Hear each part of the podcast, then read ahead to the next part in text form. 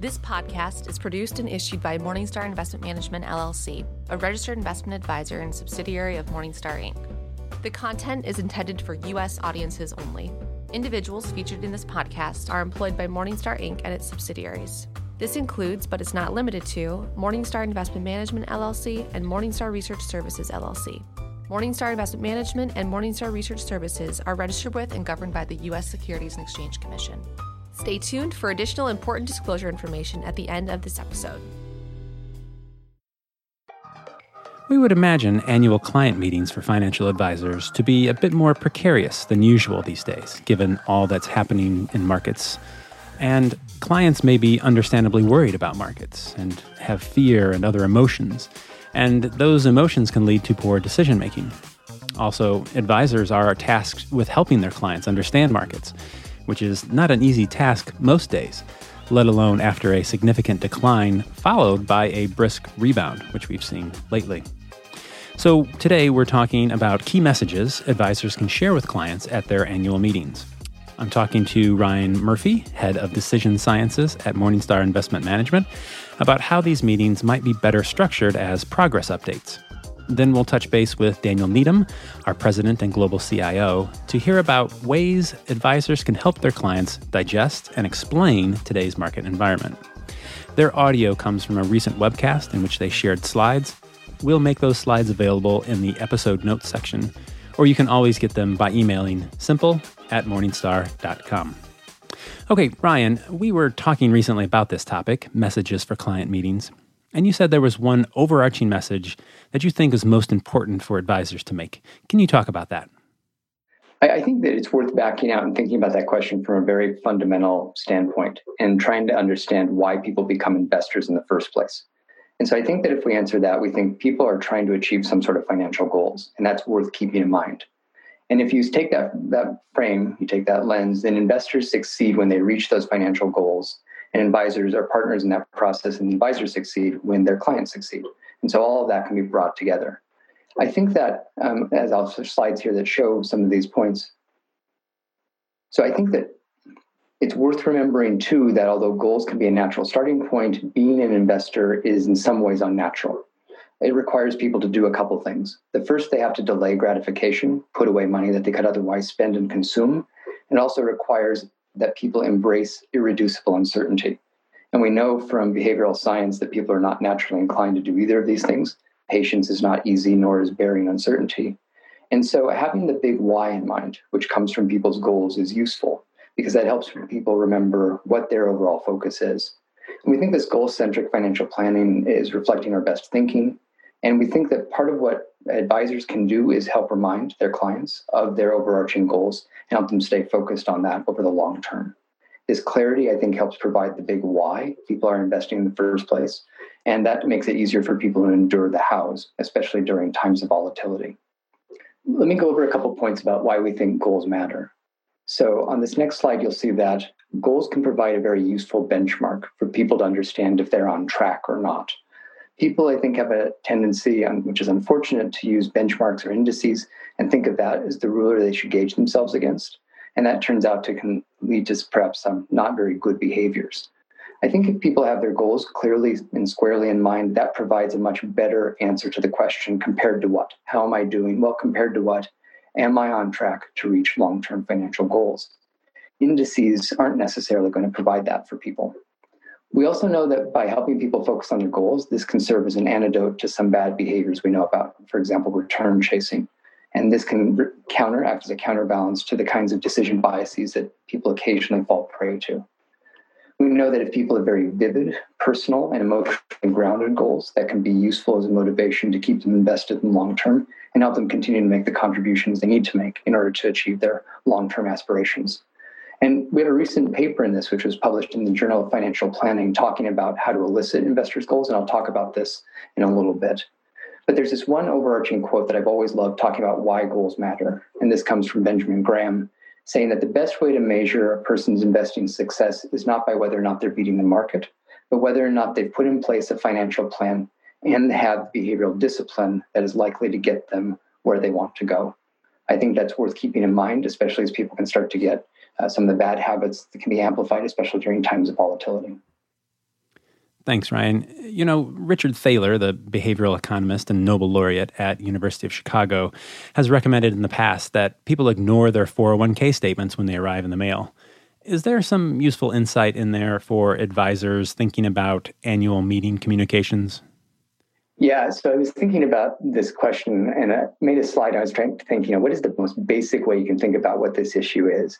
And so this slide, this idea is that let's think about red ink and let's think about black ink right? And where people's attention is and where they start to look as they think about how their returns are. But we know that people really don't see these things proportional to each other. So we know that people see these things through different uh, perceptions. And so there's this idea of loss aversion. And the next slide really shows this idea what people see most, first and foremost, is the red ink. It's just part of how our brains are wired. So there's this deep insight that comes out of behavioral economics called loss aversion that is, indicates this asymmetric sensitivity people have to losses relative to gains. Another way to put it is that losses simply hurt more than gains feel good, holding magnitudes constant. And this is worth knowing. This fundamental feature about how we're wired is worth keeping in mind and has direct application when we start to think about reviewing performance. So, in the next slide, I show a very typical way in which a person might see how their portfolio is performing. So, this is called a balance sheet view which breaks up different parts of a person's portfolio into constituent parts. But what I want to highlight on the next slide is that what do you, the numbers that are typically put at the top of these different representations maybe isn't where we want to direct people's attention. So there's lots of different examples that exist in the industry that use this, this format. Uh, this happens to be Morningstars I'm picking on, but you don't have to look far to see this done. Sometimes the first numbers that people see is a benchmark, is an index, and that's exactly not what we want them to pay attention to. And if that's not bad enough, uh, daily changes are highlighted and red ink is used to show losses. In many ways, this is a structure that's designed to tee people off who are already anxious and maybe even induce them to make bad choices about their portfolio. For example, they see that red ink, they're looking at daily changes and might be tempted to go in and fiddle with different components of the asset allocation or what their holdings are. And this just isn't a good thing. So we have a research project where we took a blue sky, blue sky approach. We said, what if we could do just start over from scratch and do something different? And the next slide has this visualization we have, thinking about what would be a good way to show people their performance of their portfolio. We call this a goals-based risk approach.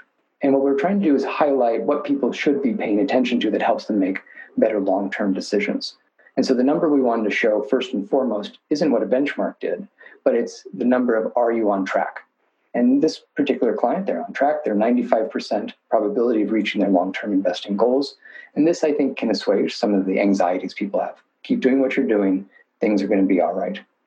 It also highlights some of the things that people can do that they actually have power over. One of the biggest drivers of investor success is the contribution rate people make. So people can't control what the markets are going to do, but contributions can certainly increase probability of success. And highlighting that, I think, helps people have a little bit more feeling of control. One other thing we're trying to do in this representation, though, is highlight the long time frame that people have as investors. So many investors have a very long time horizon. Our views are of long term investing, and it's worth emphasizing this. So rather than show what happened in the last day or the last week, let's show what the entire investing life cycle is going to look like for this particular client. So this person has 28 years to go. Let's keep that in mind for them. I think once you use that x-axis that represents the entire life cycle of an investor, the ups and downs in the marketplace are put into a little bit more perception. I mean, you can start to see that these ups and downs relative to the overall goal are actually not that big. I think that kind of view is useful to help people tamp down the natural anxieties they feel. So I mean, you look here and you see these jitters up and down. This is the sort of thing talking heads on TV are screaming about. But when you see it in this context, from this perspective, it turns out that's actually not where they should be focusing their attention. So rather than try and teach people to be perfectly rational, we don't have a wand that can do this. We try and think of ways in which we can shift their attention to pay attention to things that they actually can have some control over and will help them make better long term decisions. Part of that's keeping their goals front and center. One other thing I'd want to highlight is the, the use of information technology. And I think it's amazing, it's great, and there's lots of very cool stuff out there. But I think that there's potentially bad interactions that can happen. For example, I, I have an Apple Watch. I'm pretty excited about my digital watch, but there's an opportunity there for me to check my portfolio in real time. You can even nudge me, you know, from time to time if there's a movement in the portfolio. And just knowing in the back of my head that I could look at my portfolio, I think keeps that closer to top of mind. So I deleted that particular app because that's actually not good long term financial behavior. We know that people who check their portfolios more often are more likely to make themselves miserable again with this notion of loss aversion, but also more tempted to fiddle with the asset allocation, and that undermines long term performance. So again, trying to change people's perspective and using a technology like here, uh, this goals-based risk framework, putting investing into a much longer time frame, we think that can help people make better long-term decisions. Ryan, I, I, know some retirees who, you know, suddenly have a lot of time on their hands and they have this big pot of money that they're already investing. And, you know, they find a new interest in investing. So they start paying a lot more attention to the markets, watch a lot of cable news to find trades. I don't know if any of them has an Apple Watch, but generally, what's wrong with paying a lot of attention to markets? Yeah, um, who am I to judge what a person watches TV? But it strikes me as that's not probably the wisest behavior from an investing standpoint. And I think that looking at markets as a term, as a form of entertainment, is probably not going to help them make good choices. I think that probably the right view is to think about markets as being a long term tool that can help people get towards where they want to go right? And so I think that investing, if it's if it's done well, is probably should be dull. It's not supposed to be exciting. There's a quote from an economist who says, "If you want to have uh, have more excitement in your investing, take money to Las Vegas. Otherwise, it should be boring." But I think that there's a prudent advice in here, which is this idea that goes back to a quote I, I've always liked from Epictetus, saying, "Just keep in mind, the more we value the things outside our control, the less control we have." And this idea that by watching what happens in the marketplace, especially on a very narrow time scope, day to day changes, changes what people should be paying attention to. And I think that that is something that plays into some people's psychology, but I don't think that helps people make good long term decisions. Thanks, Ryan. And I know that you've talked a lot in the past about the importance of having financial goals, though some people struggle to stick to a budget or even come up with financial goals. You've published some research recently that shows many people don't even know what their goals are. So, I guess this is a two part question. Uh, do you have any advice for advisors to help get clients centered on their goals? And how can they make those goals more near and dear to their hearts? Yeah. So, we had this research process, and I'll show you some of that, the, the process that comes out of that. One of the surprises was that people can be strangers to themselves. And just by asking them the question, what are your overarching long term financial goals? They may not know the answer to that. People still give an answer, but it may not be all that reliable.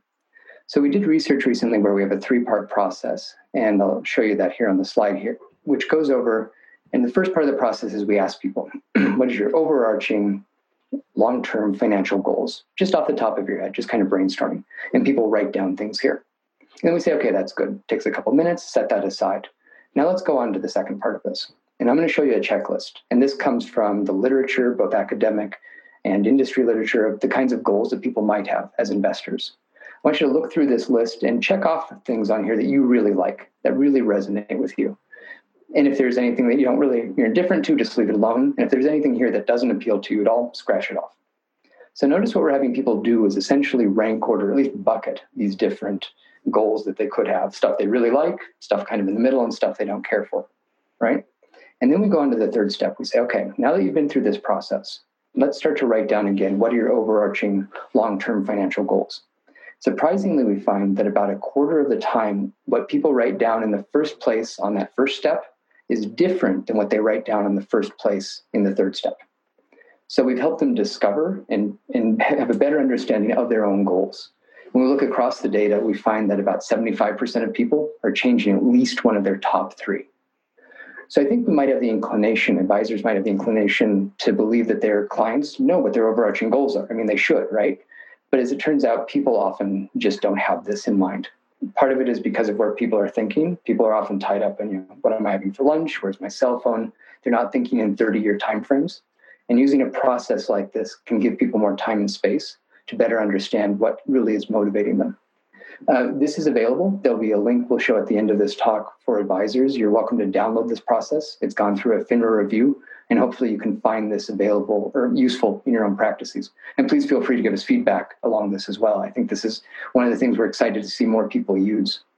One of the questions we occasionally get around this is can you imagine using this with a couple? That's something we have not researched yet, but we've I've heard some positive feedback um, from field testing on this, and some advisors are using this with the couple where the couple goes off and they each do this process separately and then brings back the results from there. Sometimes advisors say, "Well, I'm not so sure I want to do this. It sounds like I might be doing marital counseling." My counterpoint is you're going to be doing marital counseling anyway. At least this gives you a chance to document what you're going to be talking about. But I think this can be really useful just in helping people better understand better discover and better articulate their why of investing and bring that to the forefront of their mind. One other really cool thing we find is that the kinds of things people write down after going through this process have a more uh, emotional grounding than the stuff they write down off the top of their heads. So, for example, sometimes people write down things like incidentals as one of their goals for investing, which really doesn't tell me much. But later on, you start to see people write down things like, I don't want to be a burden on my children as I age. And I think that's something that a financial advisor could use as a really useful insight, as a motivation for why their clients are investing in the first place. And having that deeper, emotionally grounded why is useful, I think, especially as there's more market uncertainty. Thanks, Ryan. And if anyone wants to dig into that research more, you can find it on the Journal of Financial Planning's website at financialplanningassociation.org slash learn slash journal.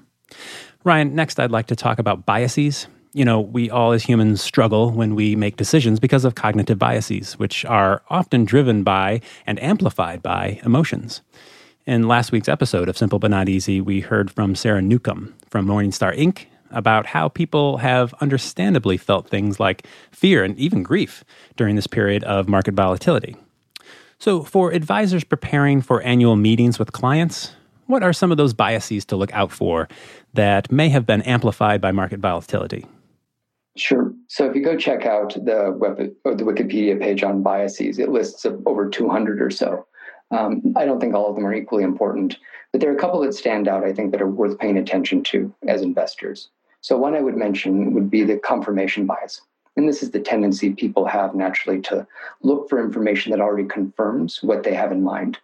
And some digital platforms like searching on Google make this easier. People might come to a foregone conclusion and then start to look for evidence to support a position they already have. And that can lead to some bad behavior. And one flag is that if a person, a client comes to an advisor and is saying, Here, I found all these articles that say I should do this. That's one of the valuable things an advisor can do is help them start to think about the, the other side, the questions that they haven't been searching for information about. And it's worth reminding people that in the market for any trade, there's two sides. And it's worth thinking that the other side of the trade is every bit as smart and every bit as motivated to make money as you are.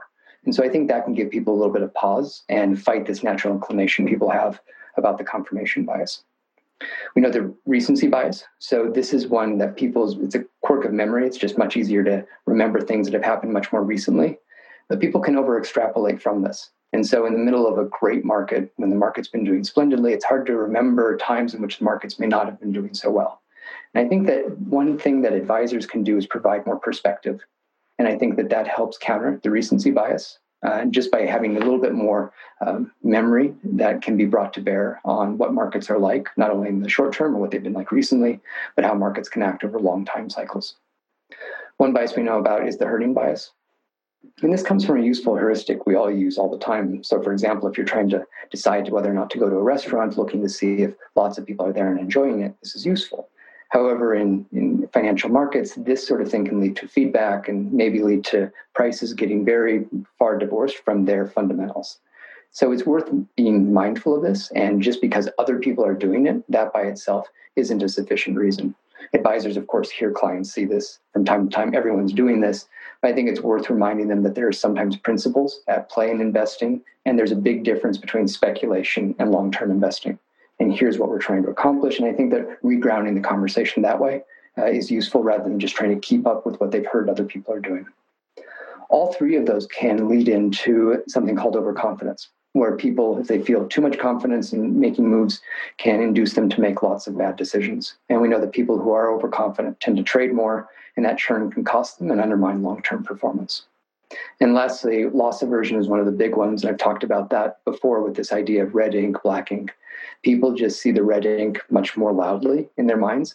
And it's worth re- remembering that. And there's no simple way to try and teach people not to be loss averse. But one of the most effective things we've found is that we can shift people's attention to pay attention to longer term results and that can tamp down some of the effects of loss aversion. So by shifting attention, that can make people actually act less loss averse, and that turns out to be really useful in helping them achieve their long-term financial goals. Great. Thanks, Ryan. Let's shift gears to think about some of the investing messages that advisors might want to consider sharing with clients. Daniel, uh, markets have had a wild ride so far in 2020.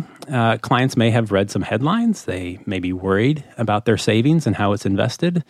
What might advisors tell clients about markets today that could give them some comfort? Sure, Brett. Um, so, I think I'll be touching on a few of the points that, that Ryan made uh, around, um, you know, reframing uh, the context. But um, you know, it's first, it's it's natural for clients to be worried uh, and anxious in this environment. And, and, one of the challenges is really helping people shift their attention from the short-term market results and the media headlines. But it's important to acknowledge that people have a tendency to do the opposite. And we know from behavioral science that people tend to focus their attention more narrowly during periods of sort of heightened stress. Um, you know, this quarter, the last quarter that's gone, has been a bit different to the prior quarter on, on a number of fronts. But um, but there, you know, the, the, the fears have shifted from you know substantial market falls to maybe fears of a second economic contraction and market collapse, and and even for some, a fear of missing out on the rally. Have I should I get invested? And whatever the driver, often the outcome is similar. You know, wanting to do something, uh, the fear of losing money, and the fear of missing out on returns. And so you know, advisors often get the client's attention just a few times a year, while the media and friends and family get it most of the most of the rest of the time. And so this means simply reinforcing messages can be like a rejuvenation or a booster shot for clients to help them reframe the current environment. And so, you know, this means reframing markets, uh, portfolios, and also their plan in a longer term context. We think can be can be impactful for the client. And so, I think three sort of ways that you could do this, or three types of messages. You know, firstly is sort of bringing in the context of long-term capital market returns. So maybe if we can um, share the, uh, the, first slide there. Um, so this, you know, this is one that we often take for granted because we're in the markets and we probably we live and breathe it and we've seen it so many times. But um, you know, often clients are operating with you know incomplete information, often in, uh, of a short-term nature and it's often been cherry picked as well. So whilst this is an oldie, we think it's a goodie, and um, you know being able to highlight long term results, which include periods of war, stagflation, depression, oil shocks, can help reinforce the sort of timeless wisdom that that this too shall pass. And it's one of those basic things, but that can be useful in reframing the short term and bringing in that longer term context. And really, what investing is about is participating in those long term gains. Um, and if clients aren't investing in the markets, then they're not going to be able to participate in those. But most clients actually invest via uh, diversified portfolios. And so, on the back of this, a useful message to reinforce is that the, you know the, the, the benefits of a diversified portfolio. And so, on this next chart, um, what you can see, this is one that uh, again you would have seen a lot. It's the uh, the quilt chart where it shows each year which uh, which investment, underlying investment, has performed the best the best. And everybody's seen this. It's, you know, each year it's rarely the same uh, stock market or the, the, same investment each year that's at the top. Uh, but that line that goes through the middle is effectively where the the 60-40 diversified portfolio would sit. And so, you know, it's kind of a very staying on the fairway. So it's it's useful to sort of reinforce the idea that you can participate in the markets, but it's very difficult to determine which investment's going to be at the top and so, therefore, holding a diversified portfolio means you don't have to worry about that. You can participate in the returns, but you can also get the benefit of um, sort of reducing the downside risk that, that happens. And often you may get a question where, on the back of that, around you know why um, why when US equities have done really well, why are we owning anything else? And and which obviously when you've gone through a period where US stocks, especially large cap growth stocks, have done the best, that can be a difficult question, but sometimes this simple chart highlights just how hard it is to predict what's going to be at the top. And, and to be 100% in US stocks is effectively a decision to just be in one of those, uh, one of those uh, asset classes. And historically, that's not been the best approach. It's been better to diversify uh, the portfolio over the long term. On the back of that, in the market environment, you'll also potentially get questions around um, uh, concerns about uh, losses, you know, uh, the portfolio being down. Um, another uh, valuable uh, image we think is the next chart, which shows, you know, the performance of a 60-40 portfolio after different market events. And you know, what you can see here is um, you've got 87, um, you've got uh, the 2000 dot com crash, you've got the 2008 banking and credit crisis, and it shows that whilst there were uh, uh, some negative returns in the short term, after these events, once you extend that horizon out one, three, five years, generally markets uh, recover and do quite well. And so um, it's it's useful those three points to to reinforce uh, around the diversified portfolio. So we participate in markets with diversified portfolios. It allows you to capture the long term returns. You don't have to pick which asset class is going to do the best. And when you do have these temporary setbacks, they're generally followed by recoveries where uh, the, uh, the, the short term losses are more than made up for by long term gains. And so we think there are some important messages to set. And then the third, the third point relates more to um, reframing the portfolio value changes and short term returns. So often clients will see their portfolio statement and they say, well, my portfolio was down. I had 100,000, now it's at, at 95,000. Or, you know, I saw my statement and last month the, uh, the portfolio was down 5%. Um, this can be obviously very visceral for the person that's opening the statement, but we think it's important to try to bring the clients back to the plan, back to the goals. And so uh, the chart that, that Ryan showed, which which really shifted the focus from the squiggly line to the percentage, the probability of achieving the goal, so focusing on goals, we think that's a, a useful way of shifting from the short term to the the purpose of the plan and, and towards a longer term frame. Now, you might not have um, that tool to be able to do that calculation, and, and you don't necessarily need that tool to do it. Uh, often, just bringing it back to well, what were the two or three things that that the client wanted to achieve? Maybe it's um, it's paying off the house, maybe it's going on a vacation, um, maybe it's it's paying for college, or it's actually being able to fund a certain level of retirement. Um, and and just focusing in almost in checking those off. Well, actually, markets are down, but we're still on track for this goal, this goal, and this goal, and maybe maybe not for all goals, and then there's a course correction.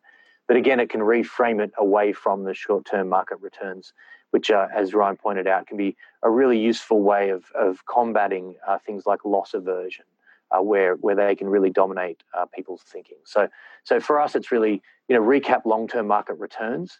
Um, we often take for granted uh, that, those sort of you know that, that that data that we've seen so many times. It can be really useful to reinforce that. Diversified portfolios really help you know, stay on the fairway and deliver a smoother ride whilst participating markets. And, and it can be really valuable to, to, to reframe things back to the plan and away from uh, the market portfolio and, and, and indexes and short term results. Thanks, Daniel. Uh, let's talk about the major gains many stock markets made in the second quarter now. Um, do you think markets have moved past any fears about COVID 19 resurging? Um, look, it's it's always difficult to know uh, uh, what markets are, are thinking and uh, and interpreting because it's a collection of lots of market participants.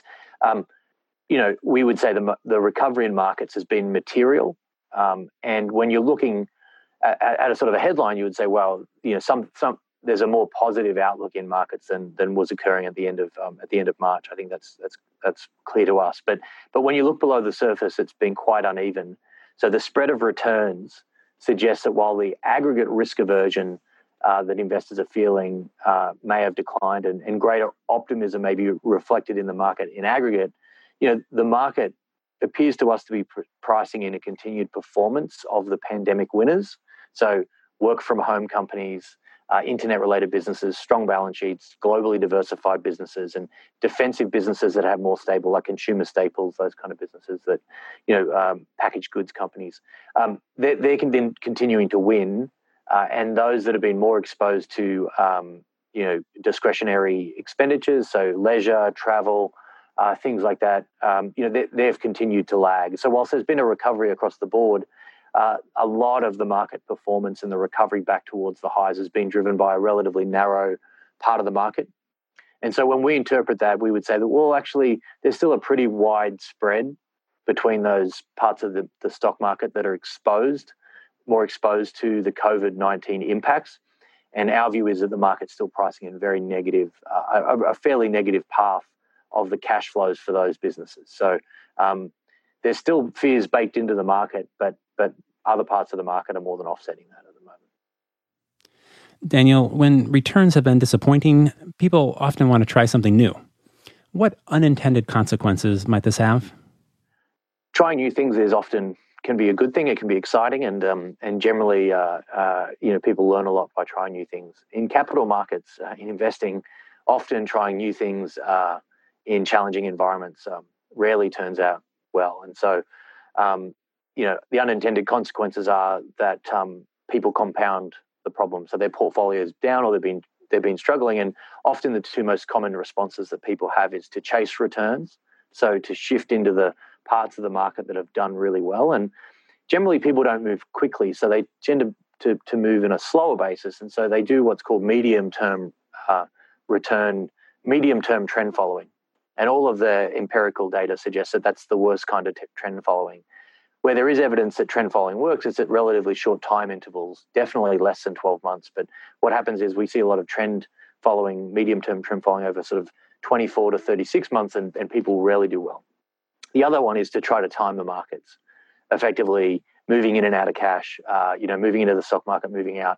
Um, again, look, that's it's a very human urge to to want to time, time the markets and to want to make money, and um, but it rarely works out well, even for professional investors. And so um, I would say that in markets, the new is normally just repackaged bad behavior that is uh, that is kind of drawing on um, those natural urges that people have to, to to to make money over the short term. You know, sticking to a strategy, you know, that feels like it isn't doing well is is difficult. There's no doubt about it. Um, but but it actually often turns out to be the best approach. Um, and and in general, doing nothing is often uh, better than almost all other activities for investors. So uh, the unintended consequences, you know, in our view, are, are the same, you know, are worse outcomes uh, f- for clients.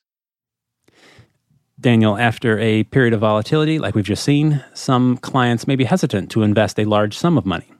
How might advisors get clients comfortable with investing today when uncertainty seems higher than usual? Um, so I think you know there's a I think investing in general, just saving, obviously, that's something that, that everybody should do at all times. And, um, and, and whether you save has a much bigger effect generally than, than, than what you invest your savings in. So I think saving through uncertainty is critical. The, the question that you pose is a, is a one that we get a bit, and it's actually a more challenging one, which is I've got a large sum of money. Maybe the, a client has sold a business or there's been an inheritance, uh, or you know they've left the company and they're they've um, you know they're reducing that the, the, the their ownership of that that single stock, and so they want to move the money somewhere else, and it's generally a pretty substantial sum.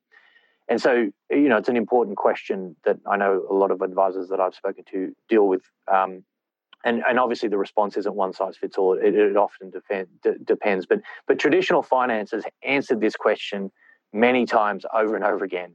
And the answer is invest the portfolio, invest in a portfolio that maximizes the individual's expected utility and do it right away with no delays. That's what they've said over and over again. Uh, I think there must be you know dozens of papers in uh, finance journals written on this.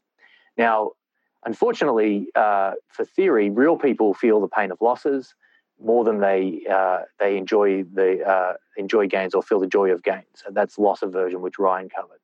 And they also experience both regret and anticipated regret.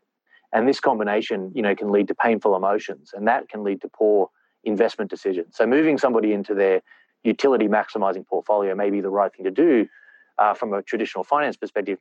But if they don't stick to it and they sell out, you know, three months later, then that can be a much worse outcome. So there can be, you know, three useful techniques that can help deal with this, and they're kind of really versions of the same thing. But the first, and these aren't going to be new new to to uh, the advisors that are watching this, but dollar cost averaging is, is a very useful technique. So pick a rate that can get the person invested while spreading it out over time. And so this can be purely mechanical based off time, like a quarter of the portfolio every month for four months, or you can tie it to market levels. Um, uh, but but the most important thing is that, that it's it's systematic and there's a commitment, and this can be simple but quite effective. The second approach or the second technique that can help is kind of a combination of dollar cost averaging and bucketing. But but effectively, what you're dealing with with a client is is they're concerned about that anticipated regret, and so you could say, okay, well, let's determine an amount of money the client knows that they can meet all their spending for some time period, and this may actually already be a part of the plan. So maybe you'll double that amount, but you'll work out some amount that's going to allow the client to move forward with the plan. But oh, importantly, it's the least amount that allows them to, to sleep at night. Invest the rest in the appropriate strategy, and then over time, use a similar dollar cost averaging. So once the client gets comfortable, you can transition the bucket towards the, the, the, the bucket of cash, the extra bucket of cash, and you can do that on a similar systematic approach, which can get the client invested. This is also simple, but but it allows you to sort of separate the short the, that anticipated regret and the fear of losing money um, into one sort of strategy. The third, again, is uh, is is related, and this is the concept of save more tomorrow. And so, you know, advisors want to help their clients make decisions and plans today, but those plans can be carried out over future months. So this can help the, you know, that avoid the feeling of that anticipated regret about what might happen tomorrow, which nobody knows. So you actually put a plan together uh, today, but you're not going to implement it for six months' time or some time in the future. And it just allows you to separate that the strong emotional feelings that you have today about not knowing tomorrow into a plan, you know, that can be that can be actioned. Um, and and because those strong feelings that clients have can really induce sort of decision paralysis, and then they just don't make a decision. And when they do, they maybe they make an emotional decision, and it's in the wrong direction. So, um, I mean, one point to note uh, none of these options will be viewed as op- optimal from a sort of a traditional finance perspective, but that's okay. You know, advisors are rarely trying to make their clients perfectly rational, but help them make better choices given the constraints they're operating under. And we think techniques like this can nudge people to make better decisions and in doing so improve their outcomes. And you know, they build on behavioral science results that shed light on how people think about risk and money. And these in- insights can help your clients get invested and they can minimize, they won't remove the pain of investing and seeing losses and, and not investing and seeing missed gains. So both regret and anticipated regret that can lead to selling low or buying high, which is the opposite of, of sensible uh, investing. And so we think these techniques can be useful. I think trying different things to see what work is what what, what works is important um, because we're dealing with people, not the uh, the sort of rational utility maximizers of the textbooks that were pounded into our heads at university. Great. Thank you, Daniel and Ryan, for joining me today. And thank you for listening. For Simple But Not Easy, I'm Drew Carter. Bye for now.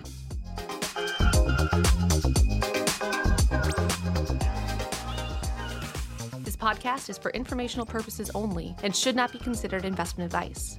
Opinions expressed are as of the date of publication. Such opinions are subject to change. No Morningstar entity, including Morningstar Investment Management and Morningstar Research Services, shall be responsible for any trading decisions, damages, or other losses resulting from or related to the content presented. Morningstar makes no representation as of the completeness or accuracy of the information presented. Past performance is not a guarantee of future results. All investments are subject to investment risk, including possible loss of principal. Individuals should seriously consider if an investment is suitable for them by referencing their own financial position, investment objectives, and risk profile before making any investment decision.